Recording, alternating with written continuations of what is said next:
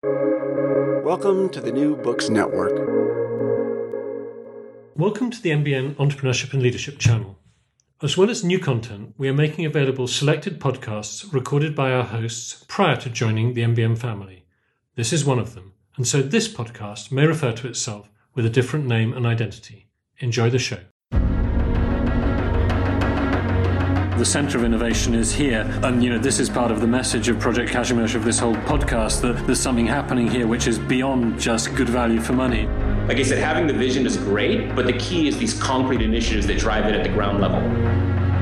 I think Poland always people who are really, they do extremely well with very limited resources and we can take advantage of the really low costs here you know, Poland is the land of opportunity. And I, and I like to say the East is the new West because you always used to go West in history to find more adventure and danger and prove yourself. There are some good things beginning to happen here in Krakow, but we've got a very long way to go.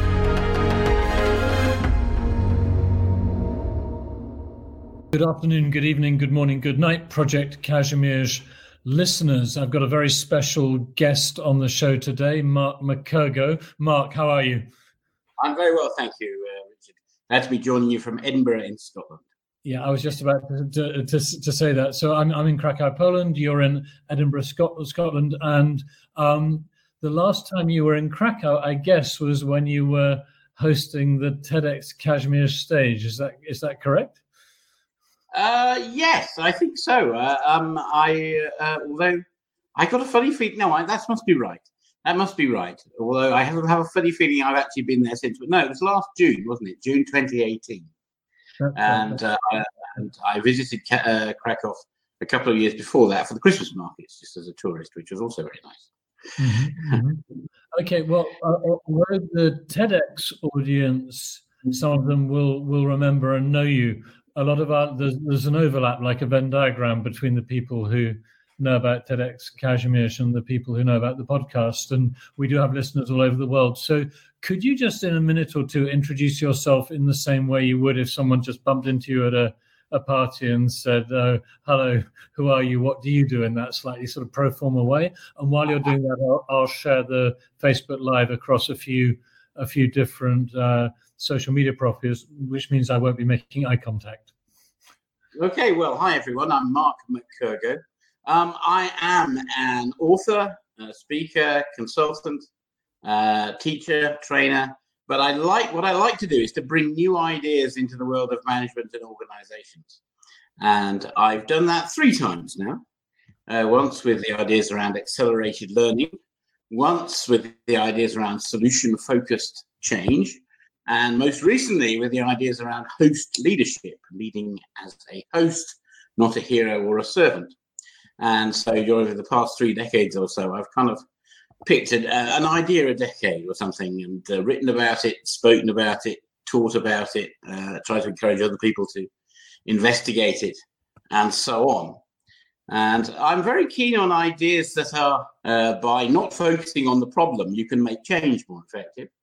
And by uh, not trying to be the heroic leader, you can make leadership more effective by focusing on bringing other people together. So each of these ideas has a, a not only is it effective, but it also has a sense of the oh really? I didn't know didn't know that. Didn't figure that, which is what kind of what attracts me to these to these things. And so so I love to kind of take an idea often from somewhere else in the ether, bring it into the world of organizations, management, and all of that stuff, uh, and help people to discover it, try it out, use it for themselves uh, and see how the world doesn't quite work in the way that they perhaps thought it did or assumed that it did.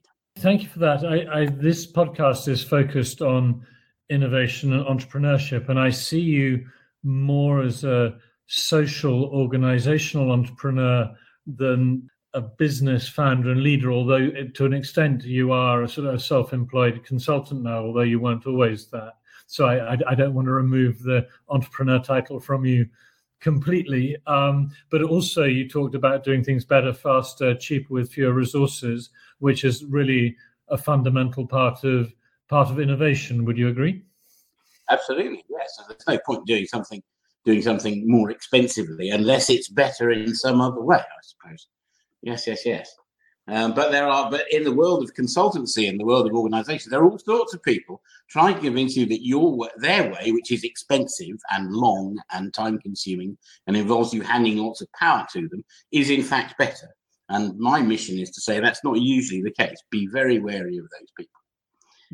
Yes, if someone's trying to persuade you to spend a lot of money, uh, particularly on something that they're providing, there's this there's always a suspicion that they've got an interest in you doing that, which isn't quite the same as your own interest, isn't there? Absolutely, absolutely. And I think it's trying to sort of prick those bubbles is another part of what I, I really enjoy doing. Um, of course, not everybody enjoys the fact that I do that, but that's uh, the advantage of me being an independent, relatively speaking, is that I don't rely on those people for a living, and therefore I can say largely what I what I want to and what I can justify as a scientist, I'm very keen on being able to justify things. So uh, I'm a former physicist, uh, now a recovering physicist, of course, uh, but I still think a bit like a scientist a lot of the time. So I'm very keen to be able to justify things and, and point people to evidence and uh, and how do things work and so on as, as part of my work. Yes, and, I, I certainly um, you picked up the scientist. You called yourself a re- recovering physicist. Um, in, what was the to recover from? Well, it's a joke. It's a it's an Alcoholics Anonymous joke. Um, it's a, in, in Alcoholics Anonymous they talk about being a recovering alcoholic, and you can never be better in their model from alcoholism. You can only be in recovery, and it's a joke because I, I don't agree with that. I think you people can and do recover from alcoholism with solution focused ideas. But it's the idea that having been trained, sort of jokey idea that having been trained as a physicist, you, you're really struggling to get to really lose that. Uh, and I don't want to lose that. I, I quite like being uh, a recovering physicist in the sense that I'm still very keen on science, but I recognize there are lots of things in this world to which science is not perhaps the answer. Um, and there are some people who think it ought to be, but I don't think it is. So there are all kinds of things in life that can't really be answered by science, and that we need to go into other fields like uh, music and poetry and uh, uh, and art and all kinds of uh, other things like that to to dig into, and that, that's a good thing. Yes, so we've got some quite sort of diverse um, diverse things to discuss. I'd like to because the reason I originally um, thought of you as a potential speaker on the TEDx Kazimierz stage was that you were responsible for the Scottish part of Sunday Assembly, and uh, Pippa Evans and Sanderson Jones, who were the founders of Sunday Assembly, had both already spoken at TEDx Brighton and TEDx Shoreditch, respectively. And there's a kind of tradition in the TEDx community. You don't ask someone to give the same talk at two different TEDx's. And um, so when I approached you about that, you said, "Well, that's a very interesting topic, but I'd rather talk about host leadership." But for the for the sake of our listeners, could you explain what Sunday Assembly is before we move on to move on to host leadership, and then I want to move on to some of the other things you're doing. But we'll start with those two. Okay. Well, Sunday Assembly. Sometimes we call it a godless congregation or an atheist church. That's the soundbite that get people interested. And so it's it's like church but without religion at all. And uh, Sanderson and Pippa, who you just mentioned, founded Sunday Assembly. They had both been to church in their youth and stopped going because they didn't believe anymore. But they missed church. They didn't miss God, but they missed church and they missed the kind of community and the coming together and the celebrating and the thinking that you people do in, in church in an ideal world. And so they decided in January 2013 to set up experimentally this godless church in Islington in London. Uh, I went along to the first one, and I had thought about starting a thing like this with my wife Jenny, who's a humanist funeral celebrant. You'll do a funeral without God if you want one, and quite a few people do these days. Uh, and the Sunday Assembly experience was so much better than anything I could have created on my own. I immediately thought, well, I must throw my shoulder to the wheel of this. And so within a few weeks, I was the network coordinator for a non existent as yet network of Sunday assemblies and also playing in the band on the clarinet and saxophone. And so we come together in Sunday assembly. There are now 50 odd uh, communities, congregations around the world, and we come together on a Sunday morning to uh, sing together pop songs, the Beatles and Queen, uh, and Pharrell Williams, all popular choices. Uh, we have a poet to read some poems. We have a speaker. Each assembly has a theme. Uh, we have some reflection time. We have somebody from the congregation talking about something they've been doing or, or struggling with. We have coffee and cake afterwards, and it all takes about an hour. So it's very modeled on a, a Christian religious service, uh, fairly upbeat, uh, fairly upbeat one, and uh, but there's no religion in it at all. And we think the church has learned a great deal in 2,000 years about how to bring people together. And so we're after stealing as much of that creatively as possible, uh, but doing it in this different way, this different, very much non religious way. Uh, although we're open to anyone who wants to come. You don't have to be signed up atheists to come. People from all kinds of backgrounds come and enjoy it. And uh, most of the chapters around the world meet once a month uh, on a Sunday. Uh, and seven to eight hours of sleep. And uh, uh, so, so, um, and that started in, in 2013. I moved from London to Edinburgh in 2016 and joined the committee here and became the chair soon afterwards. And uh, we, we have quite a thriving community here in Edinburgh. About 60 people meet on a Sunday once a month, and uh, we're starting to expand out from that and do other things.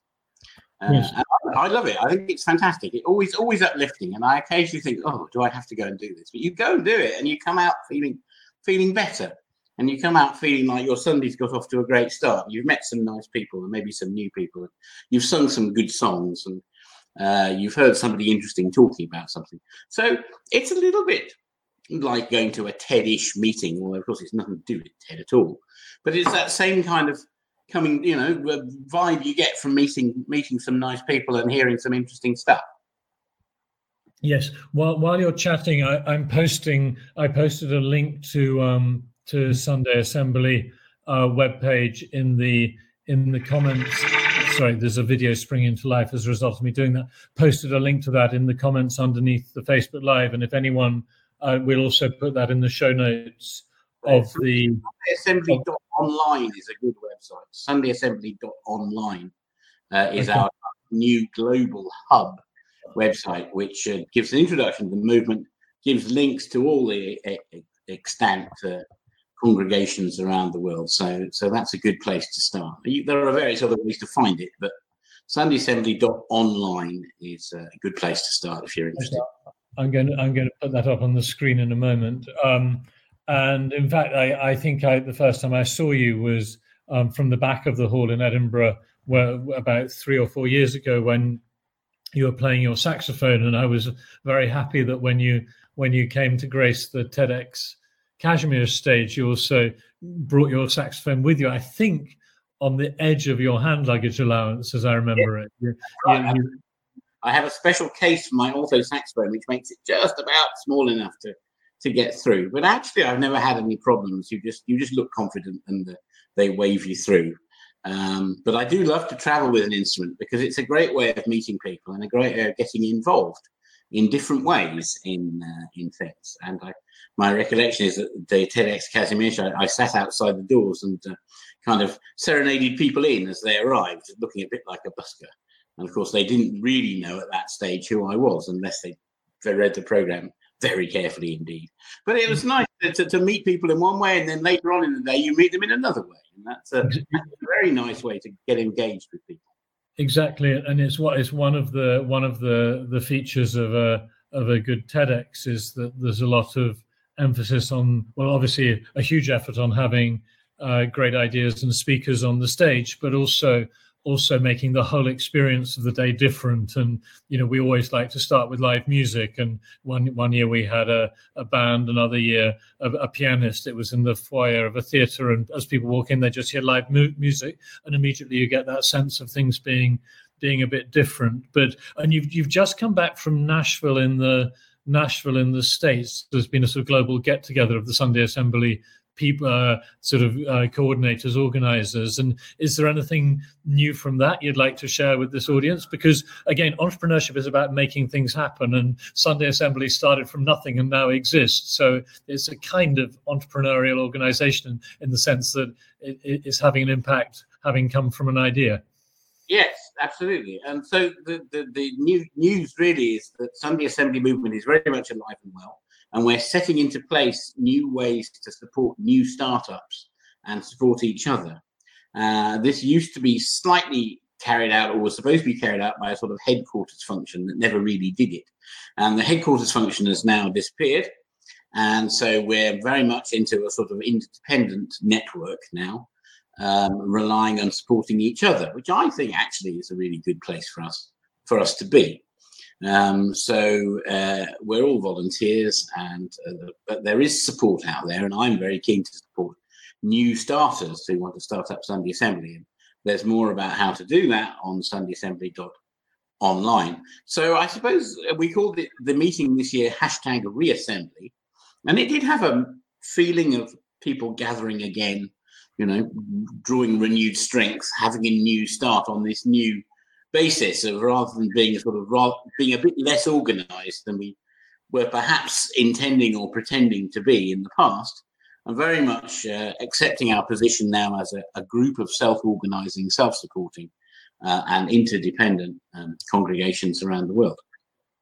Yes, and, and you, you, I, you shared with me a very, a very nice uh, PDF document describing, you know, the processes of getting started. And as someone who's been responsible for getting several organizations started, I, I, I saw the wisdom of the wisdom of the approach. So I, I, I, don't think there's. I don't want to spend too much time on that, other than to you know draw attention to. Well, perhaps one final thing that this was an idea that wasn't Mark's own idea, although your, your own idea, although you'd thought of something similar, but you realized the best thing to do was to work with someone else rather than keep plowing on with your own thing. And very often, for someone who wants to have the biggest impact, you need to let go of your own baby and um, and hit your hit your put your shoulder to someone else's wheel to get to get a to get along to get have the most impact. I, I guess you'd agree with that. Absolutely, very much so. And, the experience of um, uh, throwing my shoulder to Sunday Assembly's wheel was was an interesting one. And they, they of course, they were a first. Some people were a little bit suspicious. Who is this bloke, this fat bloke who comes along wanting to help us? Um, but actually, once I got to know them over the course of a few weeks and months, they were very, very happy to to have that help. And now they're both less involved with the movement. Uh, Pippa has retired really from Sunday Assembly to concentrate on her burgeoning showbiz career. And Sanderson is engaged with a new baby and, and trying to start another business. And so, in a way, you know, the founders have done their thing, but we're now entering a new phase when the founders have moved on, but still the spirit of what they created is very much alive and well and being taken on by other people. And I'm very much uh, one of those one of those people who's taking it on. When you didn't take me up on the offer to talk about Sunday Assembly to the TEDx Kazimierz's audience, you said instead you'd like to talk about host leadership. And if you're going to summarize what host leadership is to someone who hasn't seen your talk, uh, what would you say the most important things? What what is it, and why is it important? Well, it's it's a metaphor for leadership uh, hosting, uh, as in receiving and entertaining guests. Uh, and we talk about being the host of a party or, or the host of a, of a group. Um, and hosting and hospitality is a very, very ancient art. It's been around as long as humanity itself. Um, but it struck me some years ago that, that hosting uh, would was an interesting way to look at leading, uh, because hosts bring people together in a good way, make sure they have what they need, uh, and look after, if you like, the group and themselves in such a way that, that, that everybody can then do whatever they need to do in a good way, in a good environment, and, and so on. And the skills uh, and uh, awarenesses needed to host a good party are very much, I think, like the skills and awarenesses needed to bring an organization or a project team uh, or a non-profit together to do something. And I started investigating this uh, idea in 2003, and I rushed, had the idea of hosting leadership, and I rushed out to buy the book about how to be a good host, and decided that there and found there wasn't one. And so, being the sort of person I am, I set about writing the book on what's hosting about, and then connecting that to leadership. And that book was finally published in 2014. It's called Host Six New Roles of Engagement for Teams, Organizations, Communities, and Movements by Mark McKergow and Helen Bailey. and uh, uh, it's had some impact around the world. A new idea getting started is always a slow thing. It's one of the things I've learned, rather disappointingly, is that these things take time to find their audience and find their market. And you can sell old things very easily because people understand them. But if something's really new, um, people don't know it. They don't know why they need it. They don't get it. They don't see why it might be important. At least many people don't. A few people do. And so you have to sort of build and build slowly to engage people in, in the ideas. Um, and books uh, are the way I like to do it because as a recovering physicist, I like to write things, you know, in, in a good length and, and with with sources and references people to find out more. So the idea of leading as a host could be contrasted, if you like, with leading as a hero, which is also a very, very ancient idea, all the way back uh, into time immemorial that leaders should be heroes and come and save the day and step in and sort things out. Um, there was then this other movement in starting in the 1970s of leader as a servant. Very, very good uh, metaphor. Requires a sophisticated idea of service to make sense of it, though, which a lot of people either don't have or can't be bothered to find out. So disappointingly underused. But leading as a host um, many people find this an easier get than leading as a servant because hosts are a little bit more notionally in charge of things. Uh, although they're not in charge of very much with regards to what goes on, they can encourage people, but they're mostly in charge of providing uh, uh, a topic, an invitation, a location, a place, a boundary, uh, and connections. Uh, and those are things that leaders can and should, I think, be very much focused on ra- rather than trying to micromanage everybody out of existence. And so the host leader brings people together um, and encourages them to get on with it uh, rather than trying to do everything for themselves, which of course results in burnout and disappointment and also disengaged people. And uh, one of the reasons that we subtitled the book Six New Roles of Engagement is that engagement is what hosting gets you engagement with the people, engaging the people with each other. That's what you get. And that turns out to be the secret sauce that makes all the other organizational things, all your HR policies and your strategies and everything work because people are engaged with them and with the organization and with you and with each other. So I'm putting out that leadership is about engagement first, which then leads to all sorts of other things. Uh, and uh, of course, we can make a parallel, and no doubt you're going to go on and do this anyway with Sunday Assembly, because Sunday Assembly is a hosting job. It's about bringing people together. But slightly unusual group there. These are people who don't believe in God, but want to get together on a Sunday morning anyway. Um, and uh, so running a Sunday Assembly chapter is, is being a host very, very strongly, as is organizing all sorts of other things can be looked at through the lens of being a host, acting as a host to bring your guests together in a good way. Yes, I was going to. I was. I, am going to go on to to ask if there's a parallel between your solutions focused working concept that is is the leader of a, an organization that's got a solutions focus using maybe some kind of hosting skills to get the people present in the audience to work out their own their own ways to get things done rather than having top down dictatorial or military management style. Do, do you see the parallel? Yeah, well, there's a very good fit. There's a very good fit between the two because solution focus is very much about encouraging people to use their own their own minds and brains and experience, and it's also about encouraging them to not approach things in terms of problem solving, um, but in terms of uh, focusing on where do we want to be and what's working already. And quite a lot of businesses are good at focusing on where we want to be, but not at all good on focusing on what's working because they always want to focus on what's broken or what's wrong or what's not working. Uh, and so uh, the power of solution focused approaches, which comes from solution focused therapy, was designed as a therapeutic intervention in the first case in the late 1980s. Uh, and it works very well in that setting, but it also works very well in organizational settings. And it does have this nice counterintuitive element to it that uh, you're encouraging people to move their organizations on by not looking at what's wrong, but instead by looking at what, what they want and what's working and finding connections and, and, and amplifications between those two. But yes, solution focus is a very um, uh, empowering method. It's a very appreciative method. And it's very much about trying to get everyone to use their um, abilities, uh, their skills, their good qualities as individuals, uh, find their place in the way that they can help the organization and help themselves the most. So it's it's on the other side of the spectrum from job descriptions, very often job descriptions and, and, and very, very detailed top-down management.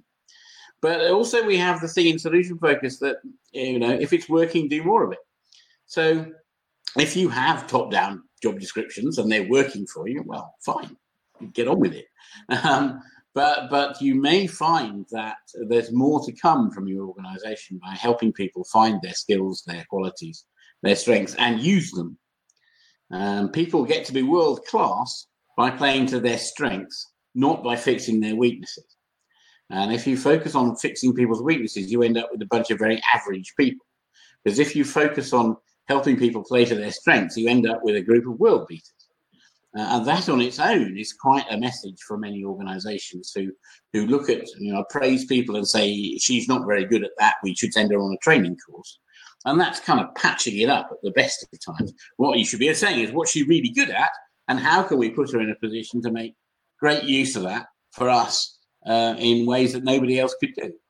Much, much yeah. more Yeah, well, that makes makes perfect sense, and there's a very obvious point which is easily to illustrate in in sales that if you if you can make your best salesman or woman twenty or thirty percent better, that's going to be an awful lot more than if you get your worst salesperson forty or fifty percent better. That if people get better at what they're good at, it tends to be a much bigger impact.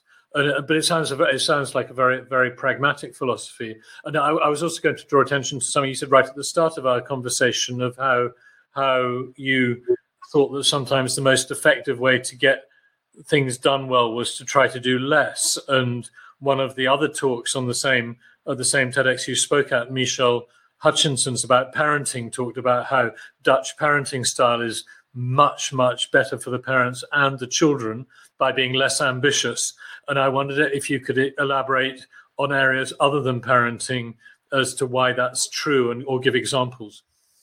Well, I've always thought, and this goes back to before I was a consultant, I always thought if there's a simple, easy, cheap way to do something, in the first instance, do it. And if it turns out not to be enough, well, you can you can do it a bit better or something. But I've always been a great believer in the power of quick and quick and dirty to start with, and often that turns out to be enough. And this is how me and my wife, Jenny, can sit here and run a publishing company uh, because she's a genius editor and uh, we drive enough on the internet to, to be able to, with, with some help, publish books and make them available worldwide. Uh, and we do that in about a day a week. So, so it's, you know, it, it, it all sorts of things can be done. I remember I was uh, um, I used to be when I was a proper physicist. I was a nuclear physicist at a nuclear power station. And uh, one of the jobs we had to do every year was close down one of the reactors and inspect it and check it out and give it its maintenance. And I was in charge of inspecting inside the boilers where, where the heat exchangers are to boil the water, to make, which makes the steam that makes the electricity. And we needed to take pictures. And I was told that the special camera that went in the boiler uh, was tied up at another more important power station and wouldn't be available for, six weeks. And uh, six weeks of shutdown on a, even a small nuclear power station is a lot of money. Uh, and so I started thinking, well, how can we do this? And I, so I went off down to the photographic shop in Bristol, where I lived then, bought a waterproof camera, which had just come onto the market, took it into the boiler, took my photographs, and then brought the waterproof camera out and scrubbed it to get rid of any potential radioactive contamination, which was why you needed a special camera. Quite successful. Pictures were fine. Not having to wait for six weeks, and the cost was about 120 pounds. Okay, 20 years ago's prices. So six weeks of output from a nuclear power station or a 120 pound camera. I'll take the latter. Thank you very much. and uh, and I've always wanted, just wanted to. What's the way we can get this done? How can we how can we get on uh, and, and make this not a problem anymore? And that's driven my work. Sort of thinking has driven my work ever since. Yes, there was a nice example of um, um, Chris Conder from uh, who was responsible for broadband for the rural north, who spoke back in 2015 or 16, laying fiber optic cables in the villages of um, rural areas of northern England, and uh, it was very expensive to dig fiber optic cables along the roads, and took a lot of time and planning permission for British Telecom or whoever was responsible in that area to dig up the roads. Uh, and someone said, "Well, why don't we just go straight across the fields?" And that was much, much cheaper. and, you know, and, and, you know, that was just like cheaper and easier. And the farmers whose land was um, being marginally uh, disrupted temporarily were very keen on getting the broadband as opposed to the motorists who are passing through who didn't care at all. So, so sometimes, you know, these simple questions, it's amazing how even in today's modern world, the simple questions and simple solutions are still still the best. Um, and I, I, wanted to move in on our remaining time. You're you're in the middle of writing a book, and your book is in the same area as your conference, which you didn't you launch your conference a year, a new conference or an idea for a meeting, uh, more than a year before the you set a meeting date a year ahead, or could you take? I'm sure you know better what you're talking about than I do in the introduction, but it's a very interesting idea for getting something new going to set a time a long way ahead as going well, to be the moment when you kick off. Yes, well, I've done this in various ways. I mean, the the SOLWorld community of solution focused practitioners and organizations, we we started that in 2002 when my book on that topic was published. But we started, we put the date out more than a year in advance that there was going to be this meeting. And we decided to have a meeting to celebrate the publication of that book, The Solutions Focus by Paul Jack. People said, let's do it again. And that series of meetings is still running. Uh, I'm less involved with it now. I go along and support other people run that community, but there's done over 40 international events, meetings, summer schools, retreats, uh, and so on. Um, partly because we, we ran up the flag early we were very open about who should come. We contacted all sorts of people who might be interested, and we didn't view them as competitors.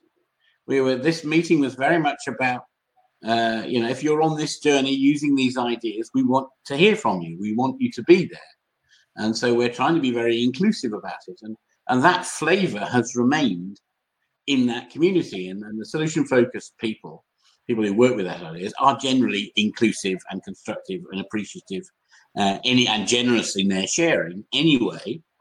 So it all played into uh, in, in, into the strengths of that meeting.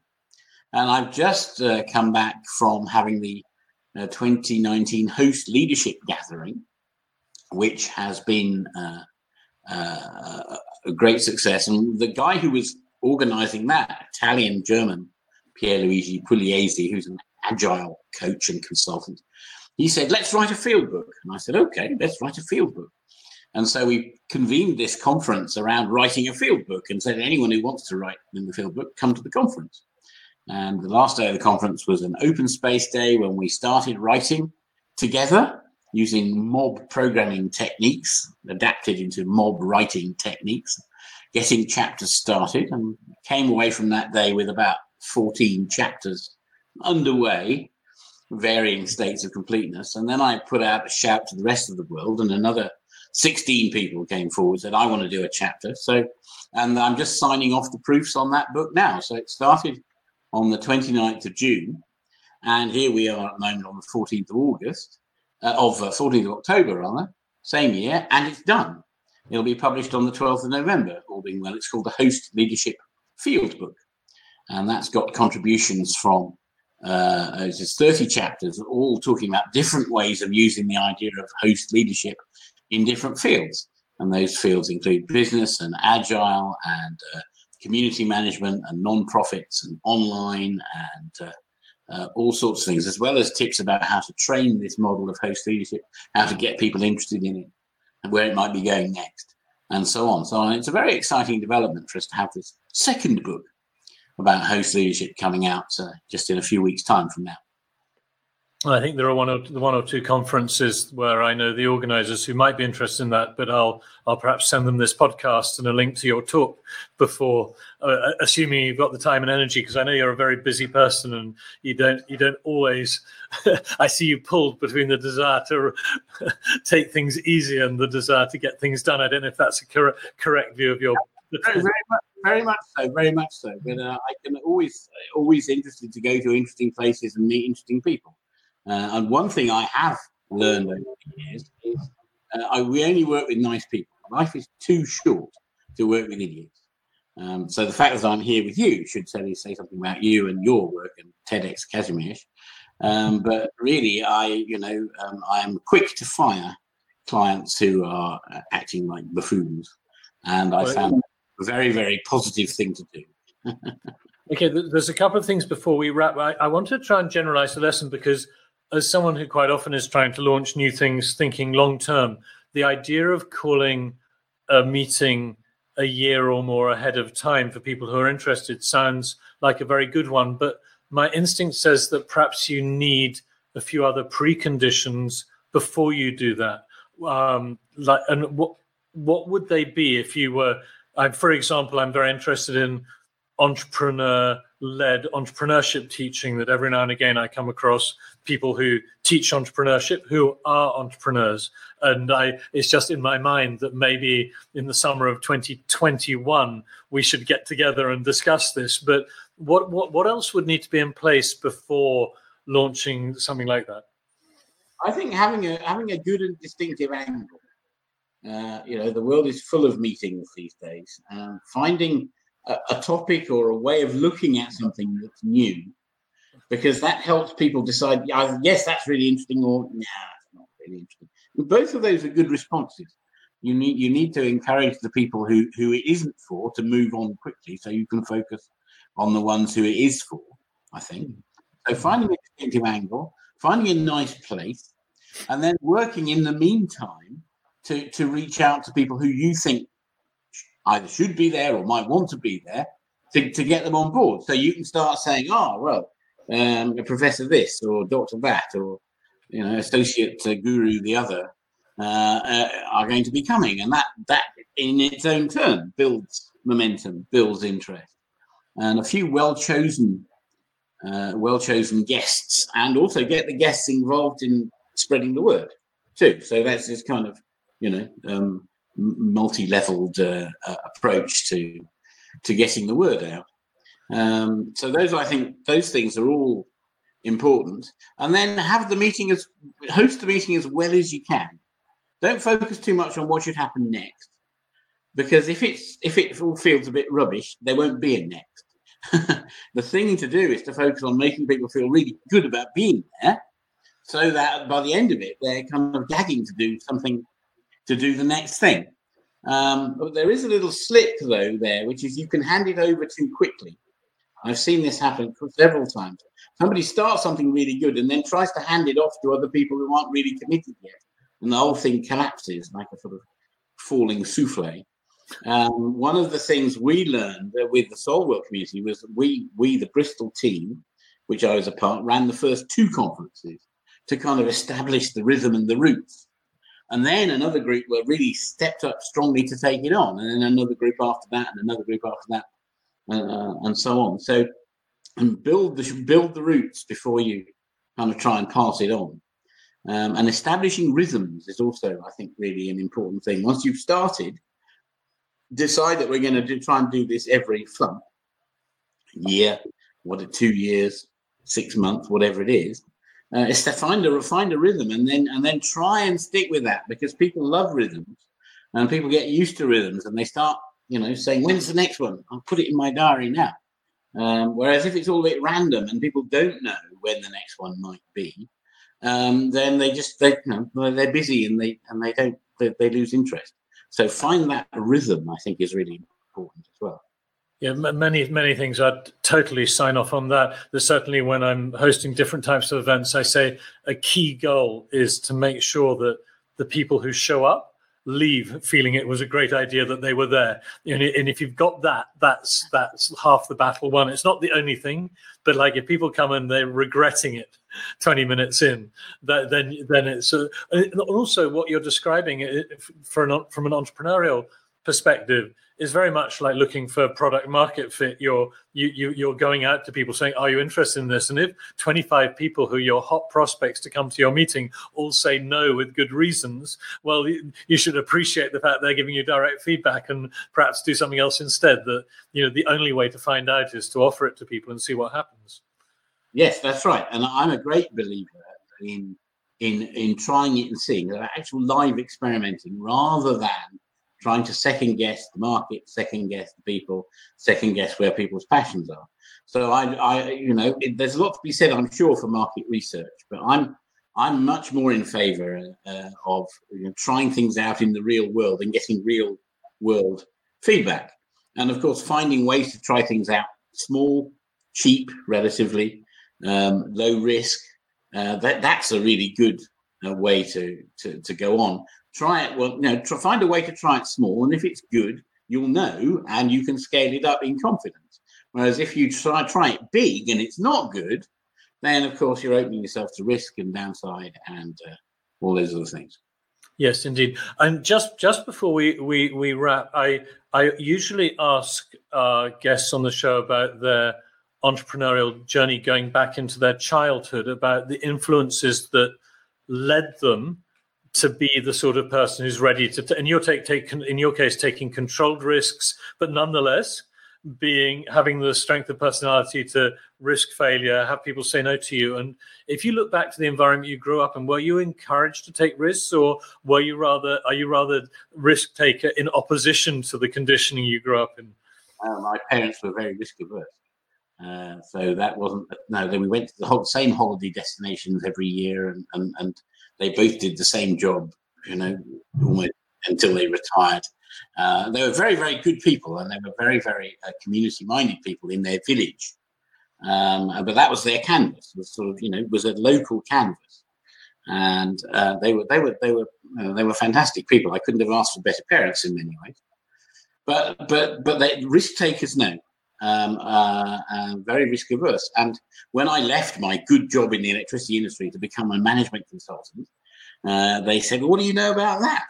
was their first response. I'd done an MBA degree and, and I was already doing some work, and I had so they were they were appalled with that. So I think my idea. I remember when I was about six, I started to create a series of books about different things I was interested in, and these were all made on paper with handwriting and you know things about space travel and, and, and those sorts of things.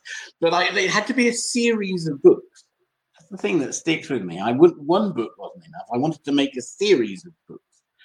Uh, and in a way, that's that's still with me. That spirit of you know not doing one book on solution focus, but doing three, and a set of conferences and everything else. Not doing one book on host leadership, but two to date, and lots of papers and articles and online things.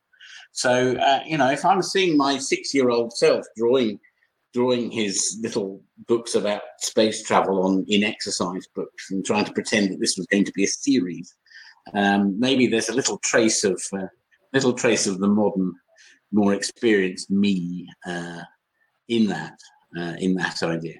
Okay, well, then that leads into it. Obviously, then you know, there's always a mixture of nature and nurture, and society's impact, and friends' impact, and genes and family.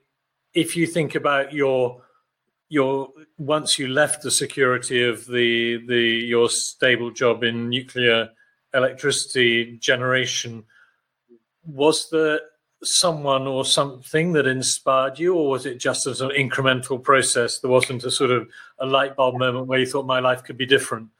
No, there was my there was my when I was doing the nuclear job, uh, I got into the strategic planning unit of the nuclear energy company in, in the United Kingdom, and it was being run by two consultants at the time, Bob Snell and Chris Howe. Honours to both of them. Uh, they showed me how you could be an independent consultant.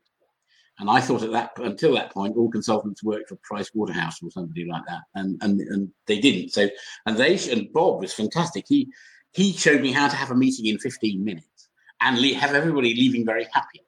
Whereas up to that point, we used to mistake the length of a meeting for its importance in that business. So if it was an important meeting, it had to be three hours at least, probably followed by lunch or something. And, and everyone then strung the meeting out to get to the lunch because they really wanted the lunch. So you started at 10 and nobody would stop it before one o'clock because that was when lunch would be served. Whereas he used to start his meetings at 12.45. and uh, similarly, with dangling perhaps lunch in, in front of people that said, we've got to get finished because lunch is coming. And they, their spirit was so uh, smiling and, and fun and lively in contrast to a lot of the people who worked there who were very, very focused and very technical and, you know, very good folk, no doubt but but not sparky and not let's just do this. Um, so I those, those two, Bob Snell and Chris Howe, were great influences on me. And then um, when I, uh, I when I left the job, I got involved in doing accelerated learning for trainers, which paid our bills for ten years. And I would, could have been very, I could still be doing it now. It's marvelous material. Devised programs around that, and then discovered solution focused change and started to learn that and figure it out. So I've always tried to have a, you know, some some interesting and slightly different offerings. And I do come across people who want to be consultants who say I could do anything. And I say, well, yes, you probably could, but that's not, why am I going to hire you if you could do anything? I want to hire somebody who's really good at something. Um, and so finding a finding a niche, finding a, a spot, finding a topic, finding something that nobody's thought about before, you know, for me, that's that's the great thing. And now that was 30 years ago. Now we have the internet, of course. Everyone's clamoring for attention, and it's even more important to be unique, to be different, to have an angle that, that nobody else has got. And if somebody else has got it, team up with them, get together with them. Uh, you may be competing, but you've also got a common cause if you've got the both the, the, the both thing. It's a bit like um, you know all the all the jam manufacturers compete with each other but there's also a british association of jam or something. Um, in fact where i'm sitting in scotland right now this used to be this room used to be the chief executive of the scotch whisky association's office. And uh, that of course the whisky people all compete but they also know there's a power to having a global body that looks after it, all their interests around the world and makes the rules about what can be Scotch whisky and uh, uh, and so on. And so there's always this this tension between collaborating and competing, and I think that's a it's it's a great tension to explore and exploit. For uh, sure. and in fact, the last time. Uh, the last time we met face to face, I was sitting in, I was drinking your Scotch whiskey. I think in the same building, in, in, somewhere else in your flat, perhaps not in your office, but and very good it was too. I just have, I, it's slightly off topic, but I, I'm aware of a, a, hypothesis that the right way for the nuclear industry to come back into its potential strengths is to have small modular nuclear power stations, which can then be replicated and improved rather than these vast, expensive ones like are being planned at Hinkley Point. Would you agree with that? Yes, I would, and I, but I think that those those sort of installations are going to be very good for places that are hundreds of miles from anywhere and there's where there's no grid connections, there's no infrastructure. So if I wanted to set up a secret port in Siberia to run my Atlantic, my, my Arctic spy ships out of, I would definitely want a modular nuclear reactor. If I, the idea of putting them on a housing estate, I can't honestly see it when there, where there's grid connections and, uh, uh, and, and other ways of getting your electricity. So I think in certain circumstances, I think that's definitely a possibility. Because the, the point is, nuclear power stations are so expensive because they have to be built on site. Uh, it's like watchmaking on the scale of a, you know, the scale of a, a vast factory. Um, it's an enormous job. Whereas if you can do the watchmaking in a factory um, and build the thing in a box and effectively take it out and drop it, you're removing a lot of the difficulties of the manufacturing process. And it may be that the whole thing could just be then taken out and another one put in, a bit like a Calor gas cylinder.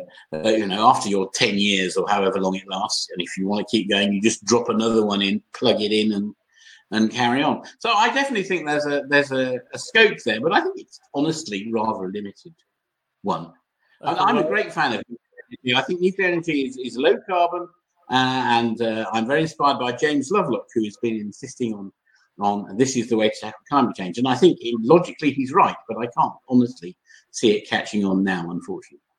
So I, was going to pitch your business idea that we should get together and start a company making modular nuclear power stations, but it doesn't sound you're convinced enough to be uh, to, to, to get involved in that. You know, so that was going to lead into what you are going to do next. What will what what will Mark McKergow be doing in three or five or seven or ten years time? Do you think? I don't know, and that's uh, that's the, my life has been a continual journey of discovery, and I, you have to keep going. And I think I'm quite happy with not knowing. But we have the host leadership field coming out now. I'm hoping that will raise more interest in leading as a host. Um, and I can get more people to go out and speak rather than me going out and speaking, you know, on it because I want to travel a bit less. Um, but then next year, I have a book with Routledge on solution, the next generation of solution focused change. Um, it's 30 years since solution focused therapy was invented and practices have moved on. And this is a book a proper, uh, not published by us, but published by Routledge, an academic publisher, which will set out, you know, the next 30 years, I hope, of solution focused therapy and other processes. And that's not just an organizational book, that will be a very, very wide scale book, looking not, looking not only at where is solution focused practice going, but how does it work? And I think recent developments in enactive cognition and, and, and the idea of um, uh, the brain not being a processing unit but being a linking unit offer, offers us all kinds of interesting ways forward on how do people change. Uh, and it's not the way that i think most people assume so counterintuitive again. Uh, it's it's about changing people's experience is what helps people to change not changing their thinking so i've a big book coming up on that uh, and that I hope will um, will be out sometime either towards the end of next year or maybe the beginning of 2021.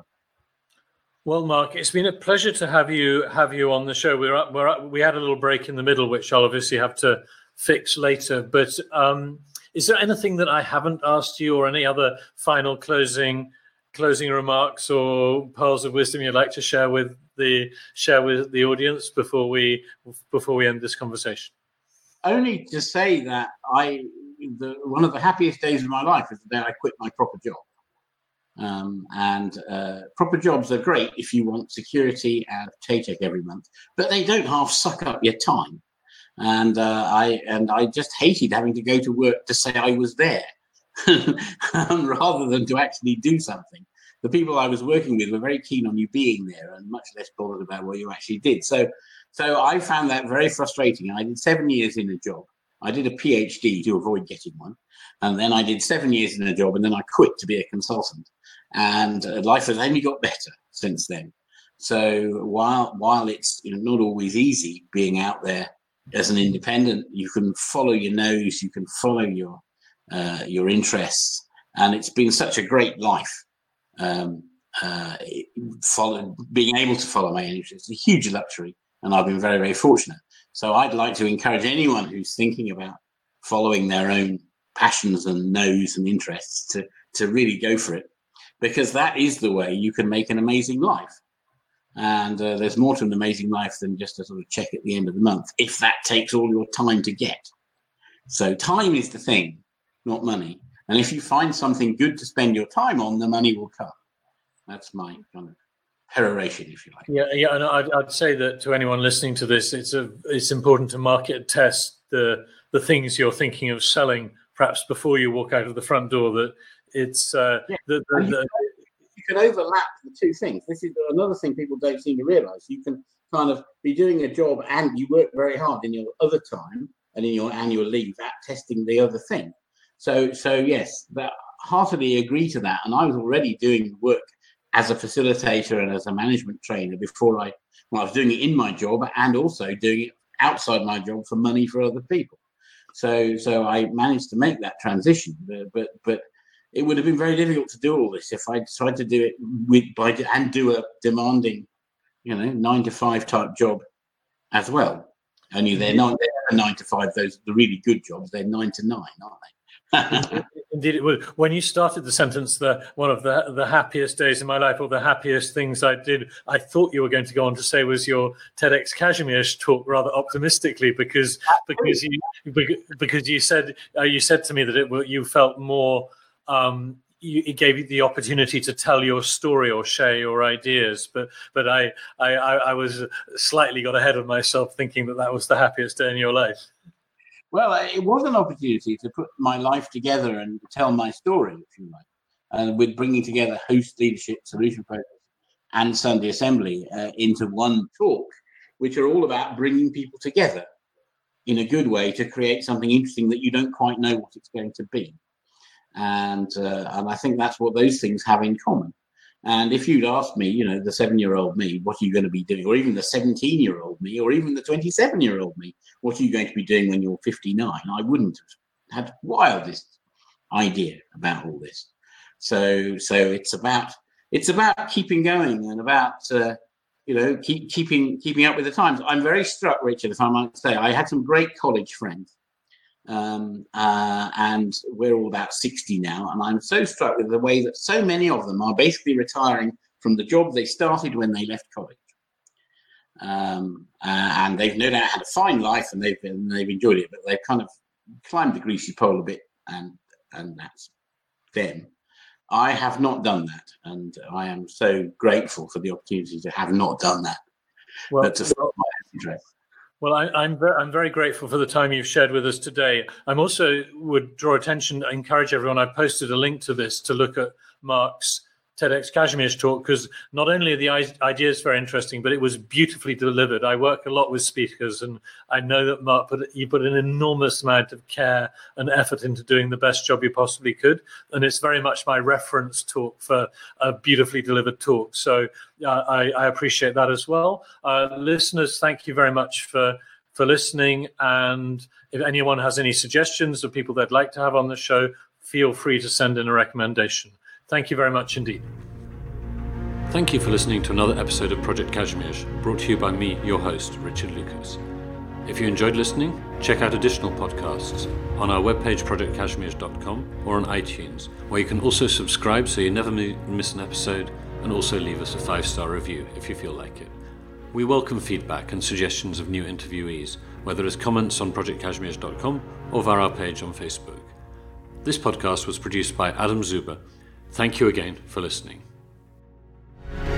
You know, vision is all great and well, but execution is actually the key. The actual process of meeting those people, working with them, is in itself a huge reward. Interaction between the university and the business and high tech community is absolutely fundamental.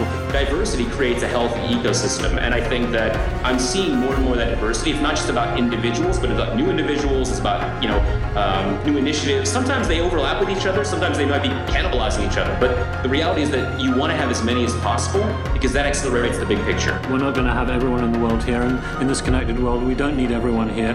But but the you know the artists artists and the designers, the creatives, they're very much part of what we what we've got and what we need. So if you're listening again somewhere else in the world and you feel you, you, are looking for a place where your your your creative juices will run, then then then this city is certainly a place where you can find yourself. And I think you can make history in Poland. I think you can be part of something much bigger than you could be a part of in the United States right now. Not just from a, you know, going out to San Francisco to make Silicon Valley richer, but but making a new part of the world um, grow at a much faster rate, be a much bigger part of that community, and and making it wealthy not just for wealth's sake, but for uh, a purpose, which is to make that country's government stronger,